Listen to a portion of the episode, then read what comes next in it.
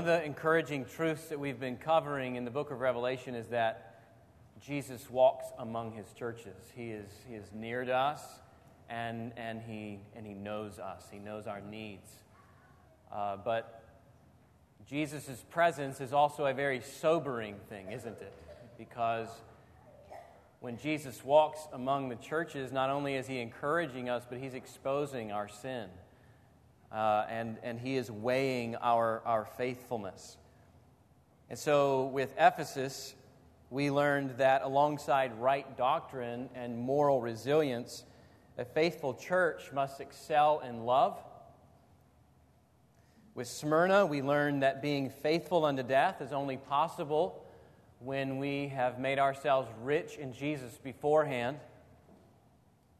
And then with Pergamum, we learned that the greatest threat to the, the greatest threats to the church are not outside, but they're actually inside. When, when people inside the church compromise with the world. This next message to Thyatira is, is like that message to Pergamum, only here it seems the church has tolerated false teaching for much longer. There's a so called Jezebel, and she has seduced numerous church members into idolatry. Idolatry. Sometimes we mock Eastern religions for their many idols. But it wouldn't be wrong to say the West provides some stiff competition. We're less prone to bow to statues, but is it not the case that many bow to their stuff? For many, life revolves around affluence and possessions. Others idolize sex. From NFL cheerleaders to makeup labeled seduction to overt pornography, our culture sells and enslaves image bearers to satisfy the God of sex. We've also exalted self. In his book, The Rise and Triumph of the Modern Self, Carl Trueman observes how morality and meaning have shifted from objective truth in God to the subjective in self. Others make an idol of the state. Many, even now, hoping the government will save us and the government will bring justice. So, whether it's from things that entice us, from things that we maybe fear too much, from things that we trust in, or even from things that we need. Idols are not hard to manufacture. And they also have far reaching consequences. According to 1 Corinthians 10, Paul says that they enslave us to demons. Idolatry also dehumanizes people. We, we treat them as means to get what we want or as obstacles in the way of what we want. Idolatry also degenerates our person. Psalm 115, verse 8. Those who make idols become like them, meaning dead and useless. And worst of all, Idolatry robs God of the worship that he alone deserves. And therefore, idolatry leads to judgment. Now, knowing these far reaching consequences of idolatry, Jesus comes to care for this church in Thyatira. He comes to correct where they have compromised with false teaching that accommodates idolatry. Listen to the way Jesus responds in verse 18. And to the angel of the church in Thyatira, write the words of the Son of God, who has eyes like a flame of fire, and whose feet are like burnished bronze. I know your works, your love and faith and service and patient endurance, and that your latter works exceed the first. But I have this against you that you tolerate that woman, Jezebel who calls herself a prophetess and is teaching and seducing my servants to practice sexual immorality and to eat food sacrificed to idols. I gave her time to repent, but she refuses to repent of her sexual immorality. Behold, I will throw her onto a sick bed, and those who commit adultery with her I will throw into great tribulation unless they repent of her works and I will strike her children dead. And all the churches will know that I am he who searches mind and heart, and I will give to each of you according to your works. But to the rest of you in Thyatira, who do not hold this teaching, who have not learned what some call the deep things of Satan, to you I say, I do not lay on you any other burden. Only hold fast what you have until I come. The one who conquers and who keeps my works until the end, to him I will give authority over the nations, and he will rule them with a rod of iron, as when earthen pots are broken in pieces, even as I myself have received authority from my Father and I will give him the morning star. He who has an ear, let him hear what the Spirit says to the churches. So, like the first three messages, uh, Jesus begins this one with a vision of his glory. Faithfulness will always hinge on whether the church is beholding Jesus' glory.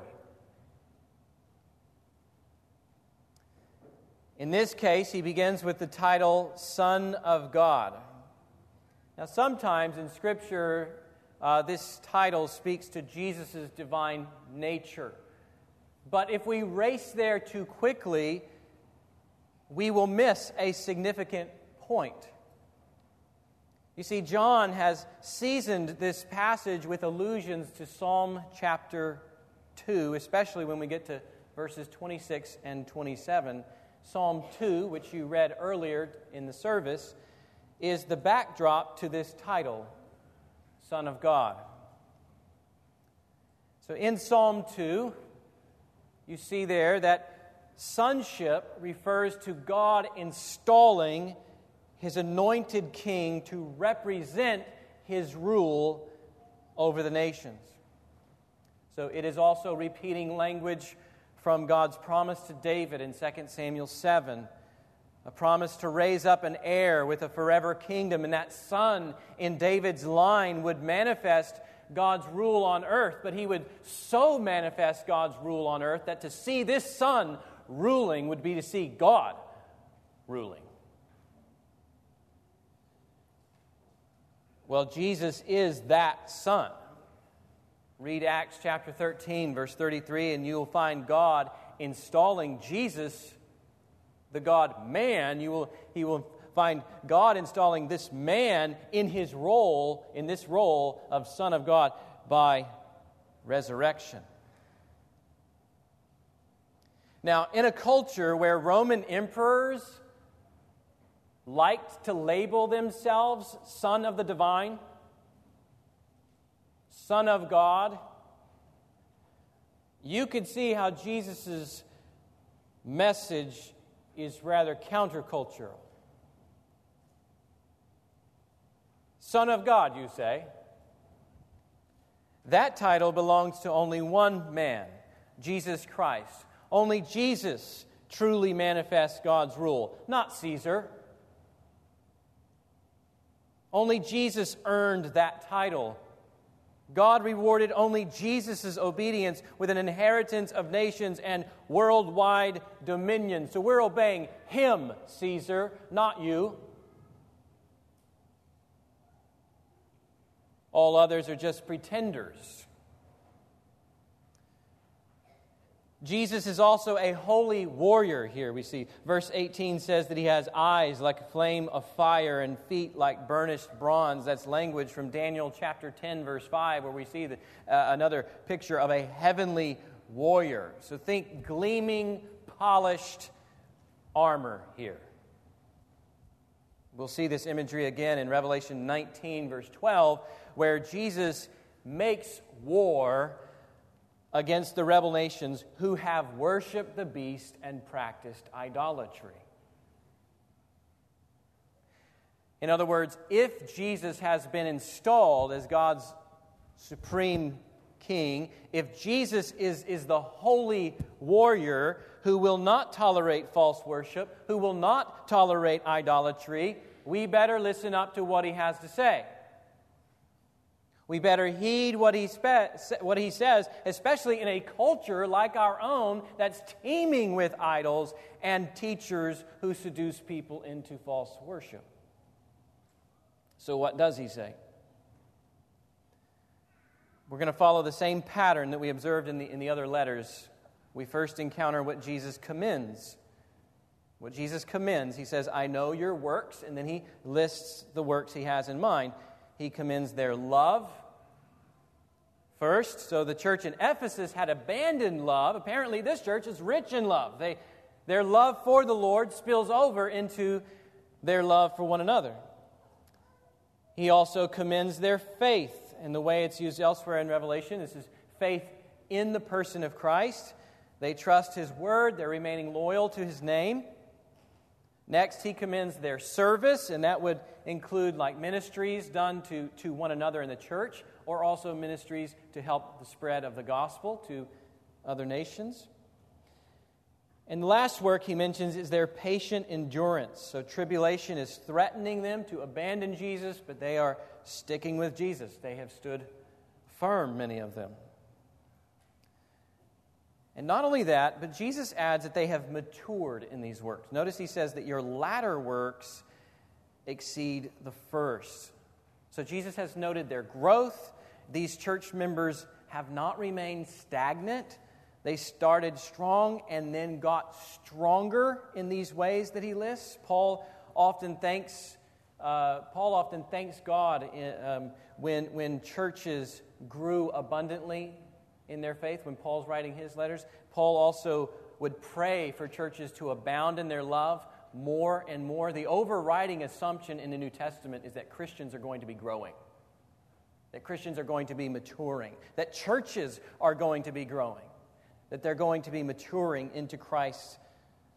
And so, looking back over your own life, hopefully your latter works, the works that you're doing right now, are exceeding the works you had at first. Jesus finds this growth commendable. But Jesus also finds something threatening this church's health. The good things they have will disappear, and even worse will happen to them if they continue tolerating Jezebel. So we're going to look now at what Jesus commends, I mean condemns and threatens, what Jesus condemns and threatens. Verse 20 But I have this against you that you tolerate that woman Jezebel, who calls herself a prophetess and is teaching and seducing my servants to practice sexual immorality and to eat food sacrificed to idols. I gave her time to repent, but she refuses to repent of her sexual immorality. Now, twice you hear the words sexual immorality from the ESV. And usually we understand that merely in a, in a physical sense. But the verb that's translated to practice sexual immorality here, it appears numerous times in the Old Testament, especially in the prophets, to describe spiritual adultery. Okay, you've heard it translated this way Israel played the whore. Israel played the harlot. All right? It speaks more to Israel abandoning her covenant husband to run around with other lovers, those other lovers being false gods, which might include sexual activity, but the point is much broader. And I think that's what's going on here too. The picture is speaking more to cheating on the Lord with false gods of all sorts. Okay, and that also matches, matches what Jezebel did in the Old Testament. That's the figure he has in mind. You won't, if you read the narrative, Jezebel is not actually committing sexual acts with anybody, she's seducing the nation into idolatry.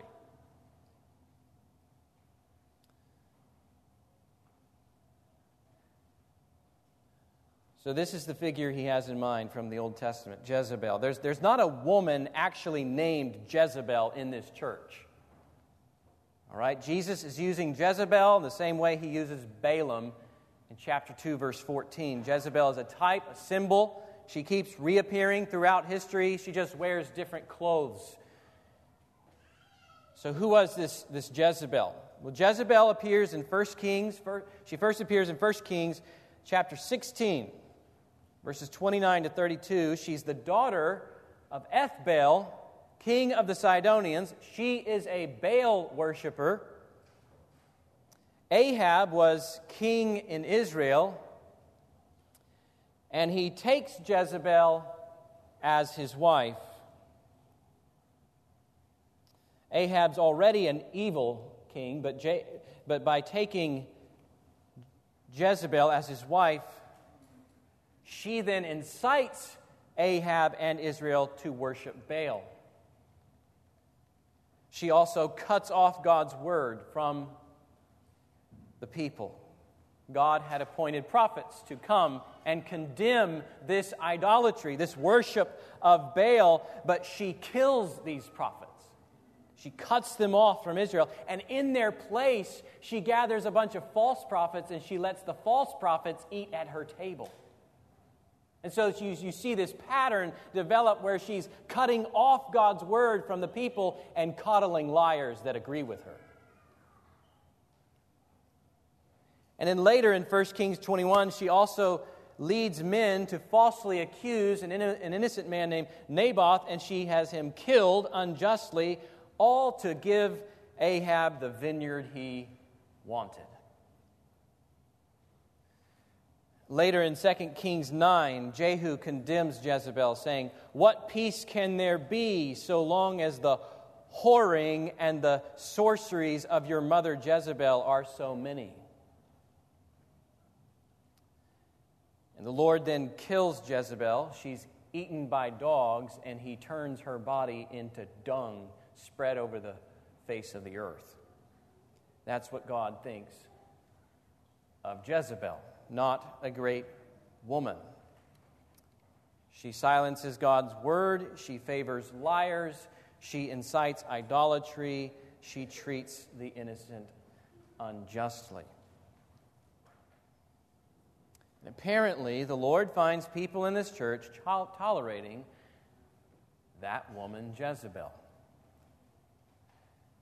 So, very likely, there's a specific teacher in view who's character lines up with Jezebel, but Jezebel is actually standing here for something much, much greater. When you turn over to chapter 17 in Revelation, this Jezebel has a lot in common with the great prostitute.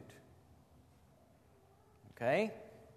That great prostitute in Revelation 17 deceives the nations she gets people drunk off earth's abominations, and she kills God's messengers.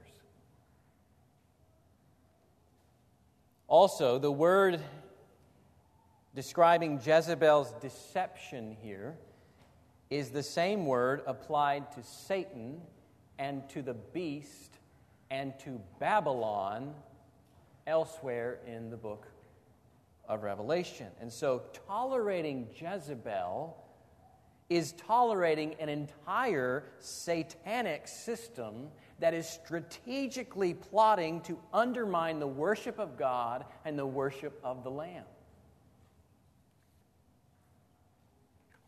Let's put it this way You are the bride of Christ. But there are other lovers out there who will try to lure you away from your covenant husband. There are other lovers, like the woman in Proverbs, Dame Folly, not Lady Wisdom. We want to listen to her. But Dame Folly, she lures God's people into a trap. And Jezebel is doing the same thing here to the church. She's dressing herself up pretty and preparing her bed while your husband is away and she's standing on the street corner saying, Come lay with me. She's pushing out God's word from your life and whispering lies to get you okay with her idols.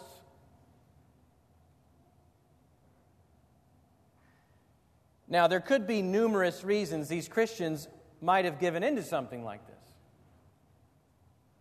One of the most convincing is to escape persecution and make yourself more successful.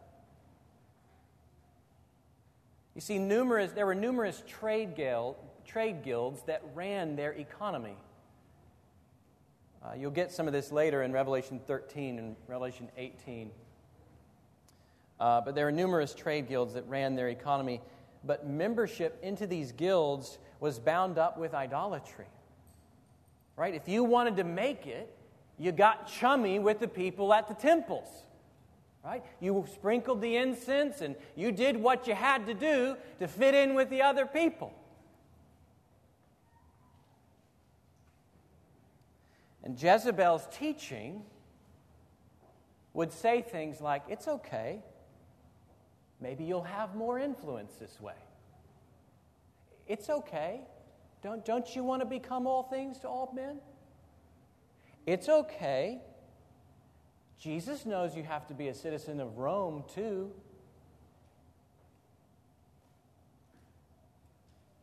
And slowly, over time, the church gets comfortable with the culture's idols. Slowly, the church starts looking more like the world and less like a kingdom of priests. But the Lord knows Jezebel's evil, right? He, he's jealous for God's exclusive worship. I have to say, it's pretty amazing. The, the Lord's patience is also pretty amazing in this passage, isn't it? He says, I gave her time to repent. Whew. I gave her time to repent. We're not told how, but Jesus had confronted her before, apparently. And we're seeing here that the Lord is slow to anger, right? At the same time, he refuses to tolerate idolatry, and she refuses to repent of her idolatry. And so Jesus says, Behold, I will throw her onto a sick bed, and those who commit adultery with her I will throw into great tribulation unless they repent of her works, and I will strike her children dead. Now, the children are those who decide to follow Jezebel instead of Jesus. Okay, Jezebel is their queen mother. For those who refuse to repent, Jesus threatens them with the same plagues that he will pour on the earth in judgment.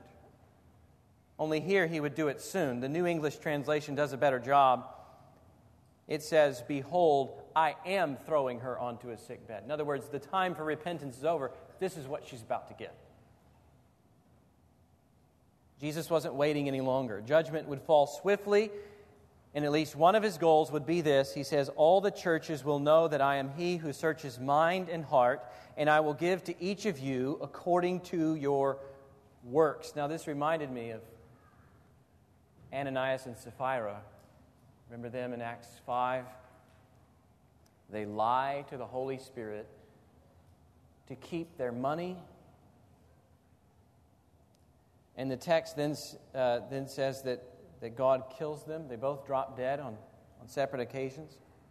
And, and, and it says, Great fear came upon the whole church and upon all who heard of these, these things. That's the effect this passage ought to have on us. If you choose to go to bed with Jezebel, God will give you a bed of judgment. You won't be able to hide either. He knows you. He searches mind and heart. His gaze pierces the deepest motives. He knows when, when we accommodate the world's lies. He, he knows when we're just giving him lip service while coddling our idols on the side. But his warning is a gift to us. He means to turn us from idols to serve the living and the true God. Now, not everyone bought Jezebel's lies. Some had remained faithful, and the Lord has amazing promises for them. Let's look at that next. What Jesus promises here. Verse 24. But to the rest of you, see, it's not the entire church. Right? We, we need to be able to make these distinctions too when we're talking about other churches. Not everybody in the church, but to the rest of you in Thyatira who do not hold this teaching, who have not learned what some call the deep things of Satan, to you I say, I do not lay on you any other burden, only hold fast what you have until I come. Jesus makes two promises for the faithful here. One is that we get to reign with Jesus. He says, The one who conquers and who keeps my works until the end, to him I will give authority over the nations, and he will rule them with a rod of iron, as when earthen pots are broken in pieces even, if I, even as I myself have received authority from my Father. That's Psalm 2. That's Psalm 2. The nations may rage against the Lord, but they will not get the final word. Jesus will. God has appointed him to rule the nations. Revelation 19 repeats the same words and applies them to Jesus.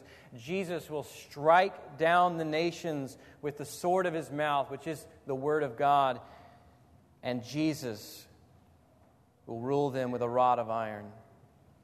In some sense, though, here in chapter 2, we find that those who are faithful get to participate with Jesus in that, in that rule.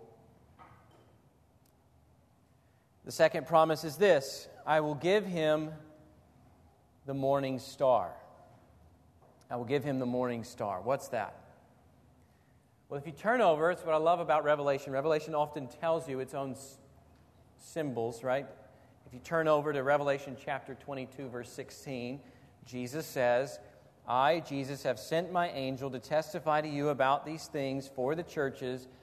I am the root and the descendant of David, the bright morning star. Okay, so Jesus identifies himself as the morning star. So to give us the morning star is to give us himself, but there's more to it than that, right? It's tied somehow to this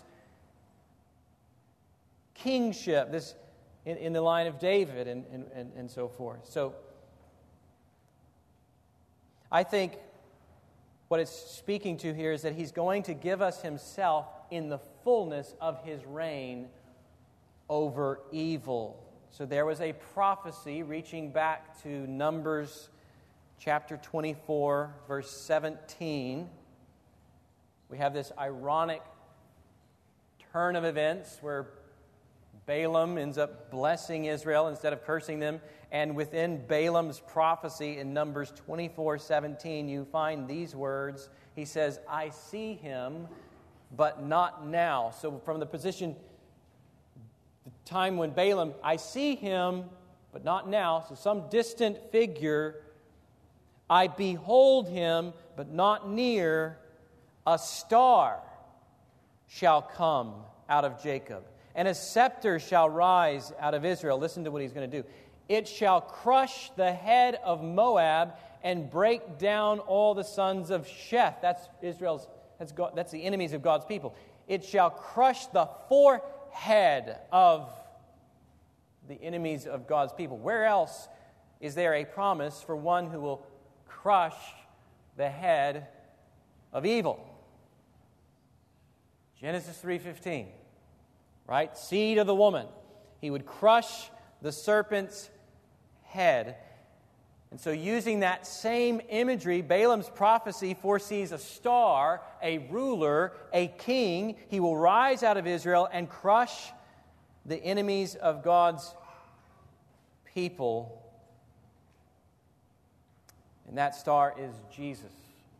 Right? And so we get this narrative, when you put all this together, you get this narrative from the seed of the woman in Genesis to the prophecy of Balaam in Numbers 24 to the blessings of David, right, in 2 Samuel 7, all the way to Jesus being this star. Okay?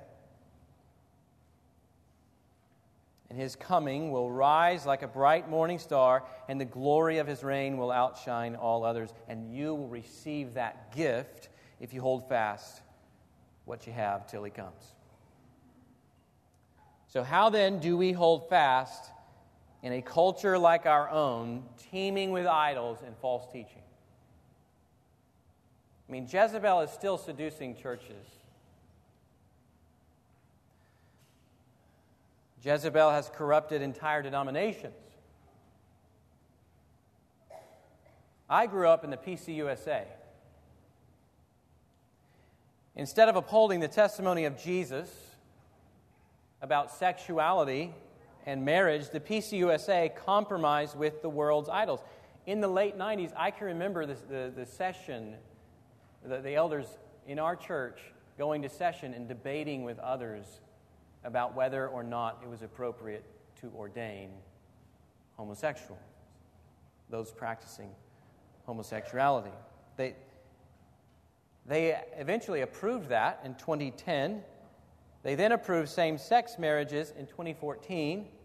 And in 2018, those embracing transgenderism could become members no concern about church discipline or anything like that. The PCUSA is not alone in this deception. Jezebel has also led numerous Christians into other forms of sexual idolatry. Covenant Eyes reports that 64%, when you hear this number and you read things in Ephesians like these things ought not be named among you, these numbers ought to break your heart and, and, and uh,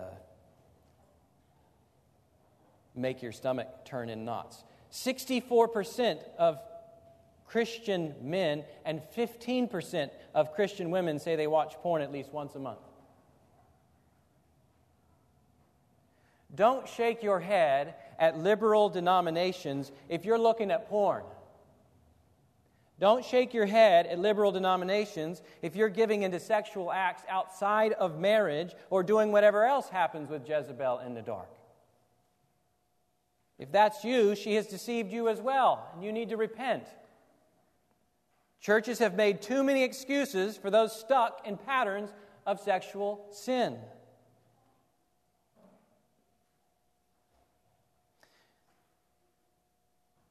There are also Christians pushing critical theory of all sorts, whether they do this knowingly or from ignorance.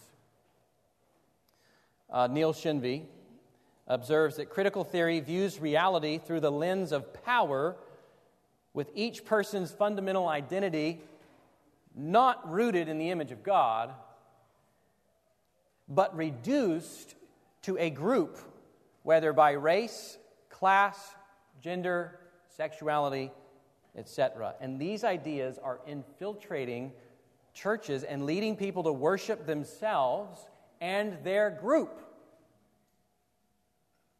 And if you'd like to see a few concrete examples of how that's happening, Neil Shenvi, just type into your search bar Neil Shenvi, has an article online titled Critical Theory Within Evangelicalism, and he's got some examples that you'll just you can just pull up. He's got a list of them, and he's got some other helpful reviews there.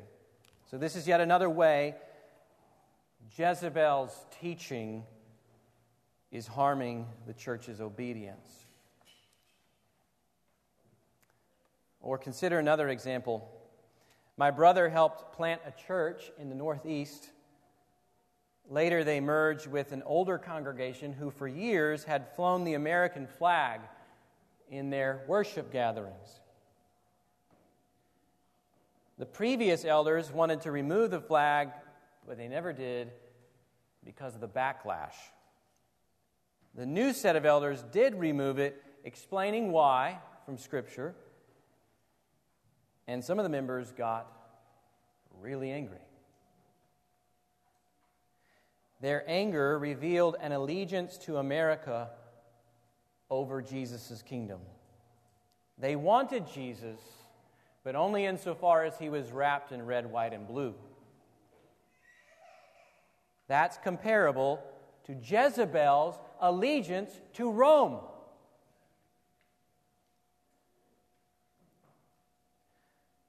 You might even run into a situation at work, much like the first century Christians found themselves in. Your employer might put you in a place where you must bow to the cultural norms. Right? Use these pronouns. Sign this document. Attend this parade. Wear this shirt, or you lose your job here. Or you're not getting promoted here. You might have fellow employees that are pressuring you to fit in with their group, and you, you find yourself drawn to, to fit in, right? You, you kind of you start laughing with their crude jokes and joining in their sins. Jezebel tempts the church to bow before the God of social acceptance. They used to call it peer, peer pressure, right? She tempts the church to bow before social acceptance instead of bowing to Jesus' word. These are just a few examples. Jezebel's seduction is alive and well. So, how can we remain faithful? How can we hold fast what we have? One, let the patience of Christ lead you to repentance. Right? Many of you, I'm talking to members of Redeemer Church primarily when I say this, many of you have not fallen for Jezebel's lies. You, you are in this this category of those who are being faithful. You're among those who don't know the deep things of Satan, right? You find Jesus' words here an encouragement to you to keep pressing on, to keep being faithful. But there are others of you who may be thinking, oof, I have been listening to Jezebel's lies. I have been giving in to her idolatry. And if that's you, I want you to stop right now and give thanks that you're still alive. Give thanks for Jesus' mercy. And now start walking out repentance. If you need help doing that, that's what the Church of Jesus Christ is for. So find a faithful brother or sister or multiple and ask them to, to pray for you. Ask them for help. The elders are more than happy to, to help walk with you as well and guide you to turn away from these various idols. Second, check your own motives or desires. Check your own motives or desires. With, with, with eyes like flames of fire, Jesus, it says here, searches mind and heart. Jezebel's teaching has become attractive because she's feeding these, some of these Christians what they already want to believe anyway. That's why they're attractive in the first place. I, I kind of want to believe I can have Jesus and this too. In 2 Timothy 4 3, Paul wrote that a time is coming when people will not endure sound teaching, but have itching ears, and they will accumulate for themselves teachers to suit their own passions. It doesn't take much time to look at the spread of podcasts out there and realize this is happening. It's so easy to listen to those who tell you what you want to hear anyway.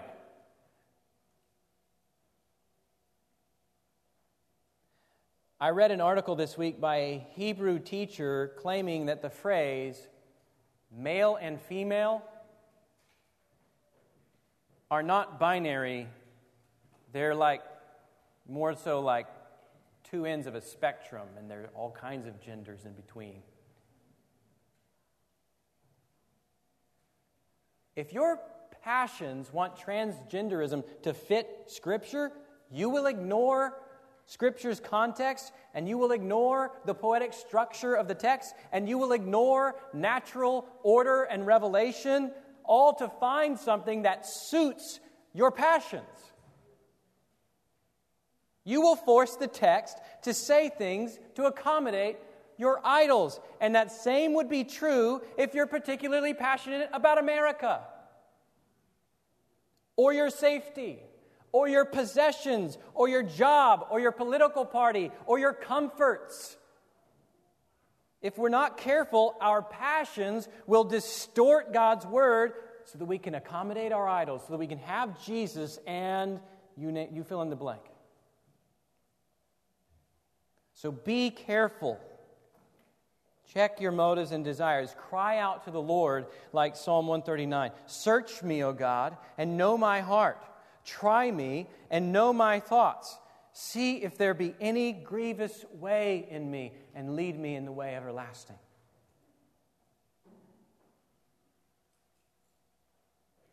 Third, devour God's word to discern the false promises of idolatry.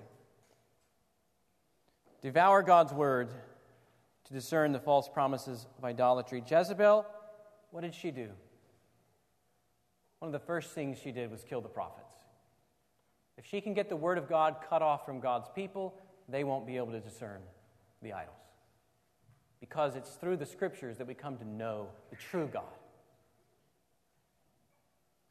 So stay in your Bibles. There's a plug for the How to Grow class. Right? Go hear Jamal and Daniel and Trey teaching on how to grow. Get your elbows on both sides of this book. Some of you are reading lots of things during the week lots of Facebook, lots of news media, lots of books and, and blogs, but you rarely pick up your Bibles. If that's you, you're putting yourself in danger, great danger.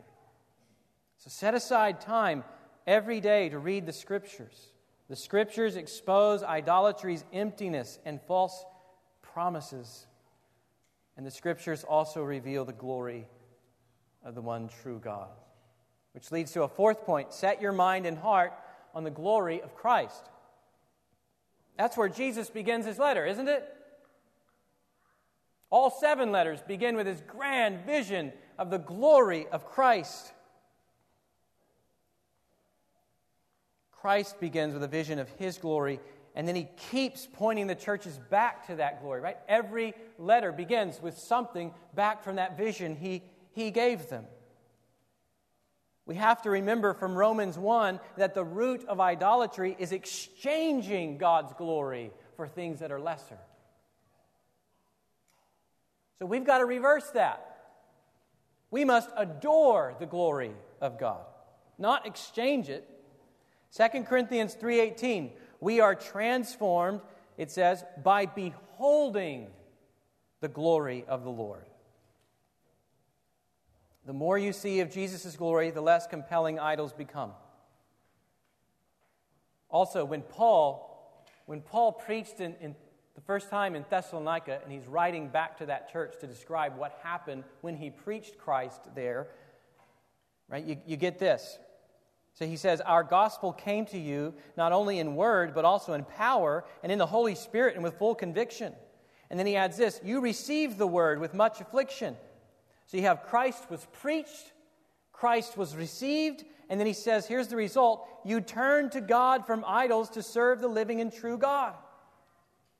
So if we're preaching the glory of Christ to one another, Christ alone frees people from serving these useless, dead idols to serving the true King.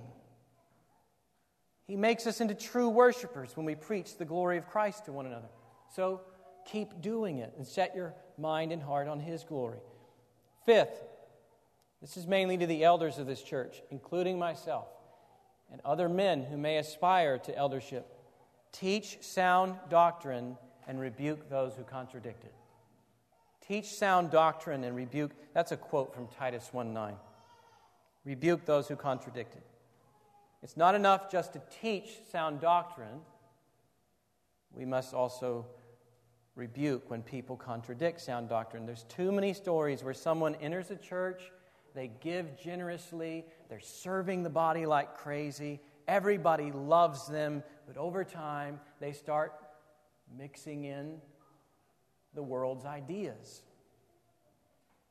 And the pastors decide not to correct it, not to address it, because it might offend them, or it might hurt giving, or it might just kind of stir things up, and I don't want it's all uncomfortable in the church, and members' meetings are hard when we do that. And so they just stay quiet. And slowly, over time, Jezebel drowns out God's word. Brothers, this takes a lot of work and careful attention. It requires alertness, diligent study, and hard conversations. But Christ is worthy of our efforts, and Christ appointed us to help his bride endure, undeterred by other lovers. When leaders don't speak up, churches go down with Jezebel. Sixth, and this one we do together, church. Patiently teach one another and practice discipline when unrepentance persists. Okay, we have a responsibility to help each other understand the scriptures. Right? Elders equip the church, parents are equipping their children, Older women are equipping younger women, older men are teaching younger men. As we have opportunity, we're all kind of teaching one another in care group settings and one on one conversations over coffee. And we also do this as we're teaching with patience, right? Just because you get something wrong doesn't mean the church is coming after you, after you, you Jezebel, right? It's not the kind of spirit we're creating here. We've all got We've all got something in our understanding of Scripture that needs correction and refinement. We all have excesses that need to be curbed and, and brought more in line with, with what honors Jesus. But if there comes a point that someone is shown the truth of Scripture and they reject it, and then they keep teaching others to the contrary, then the church has to act church has to act. We want to approach this like Jesus did. He gave her time to repent, but he never tolerates idolatry in the church. Some things in life we have to tolerate, like, like what you're going to do for Christmas and Thanksgiving and how you celebrate those, those, those things. Right? We, gotta, we, we need to tolerate, you know, what's the best way to structure gathered worship? What policies best serve the, the free market? We can have, we can tolerate some, some differences there, but when it comes to this holy priesthood and the purity of Christ's church and the gospel, we cannot tolerate idolatry. It's not loving to do so. Idolatry destroys image bearers and it robs Jesus of worship. And then lastly, if you actually, before I make that point, when I say patiently teach one another and practice discipline when unrepentance persists, it kind of goes hand in hand with the part about elders teaching sound doctrine, okay? If any one of us elders starts flirting with Jezebel, you've got to act, church. You've got to act, right? First, Thess, First Timothy 5 19 and 20 gives you instructions on how to do that. All right, so we want to be held accountable as well. Right. Lastly, if you're in Christ, Do not fear persecution. You belong to a kingdom that will conquer the nations. Taking a stand against the world's idols will lead others to mock you and persecute you and make life miserable for you. You might have to take you, you might have to make choices one day that puts your family in a hard place because faithfulness to Jesus will mean you can't be successful economically. You can't own the things that you own now. You can't buy and sell like you, like you used to do. And in those moments, we need to remember this text. We need to remember these promises. Do not fear, the morning star is rising. His kingdom will prevail. His enemies will be crushed. His word will make the world right again. And that is our hope. He who has an ear, let him hear what the Spirit is saying to the churches. Let's pray together. Father in heaven, I thank you for this word from Jesus. Help us to obey it, to keep it, to practice it uh, as a church. Protect our church from false teaching. Protect us and guard us in our, in our hearts so that we don't want the things of the world. And lead us in the way everlasting. Amen.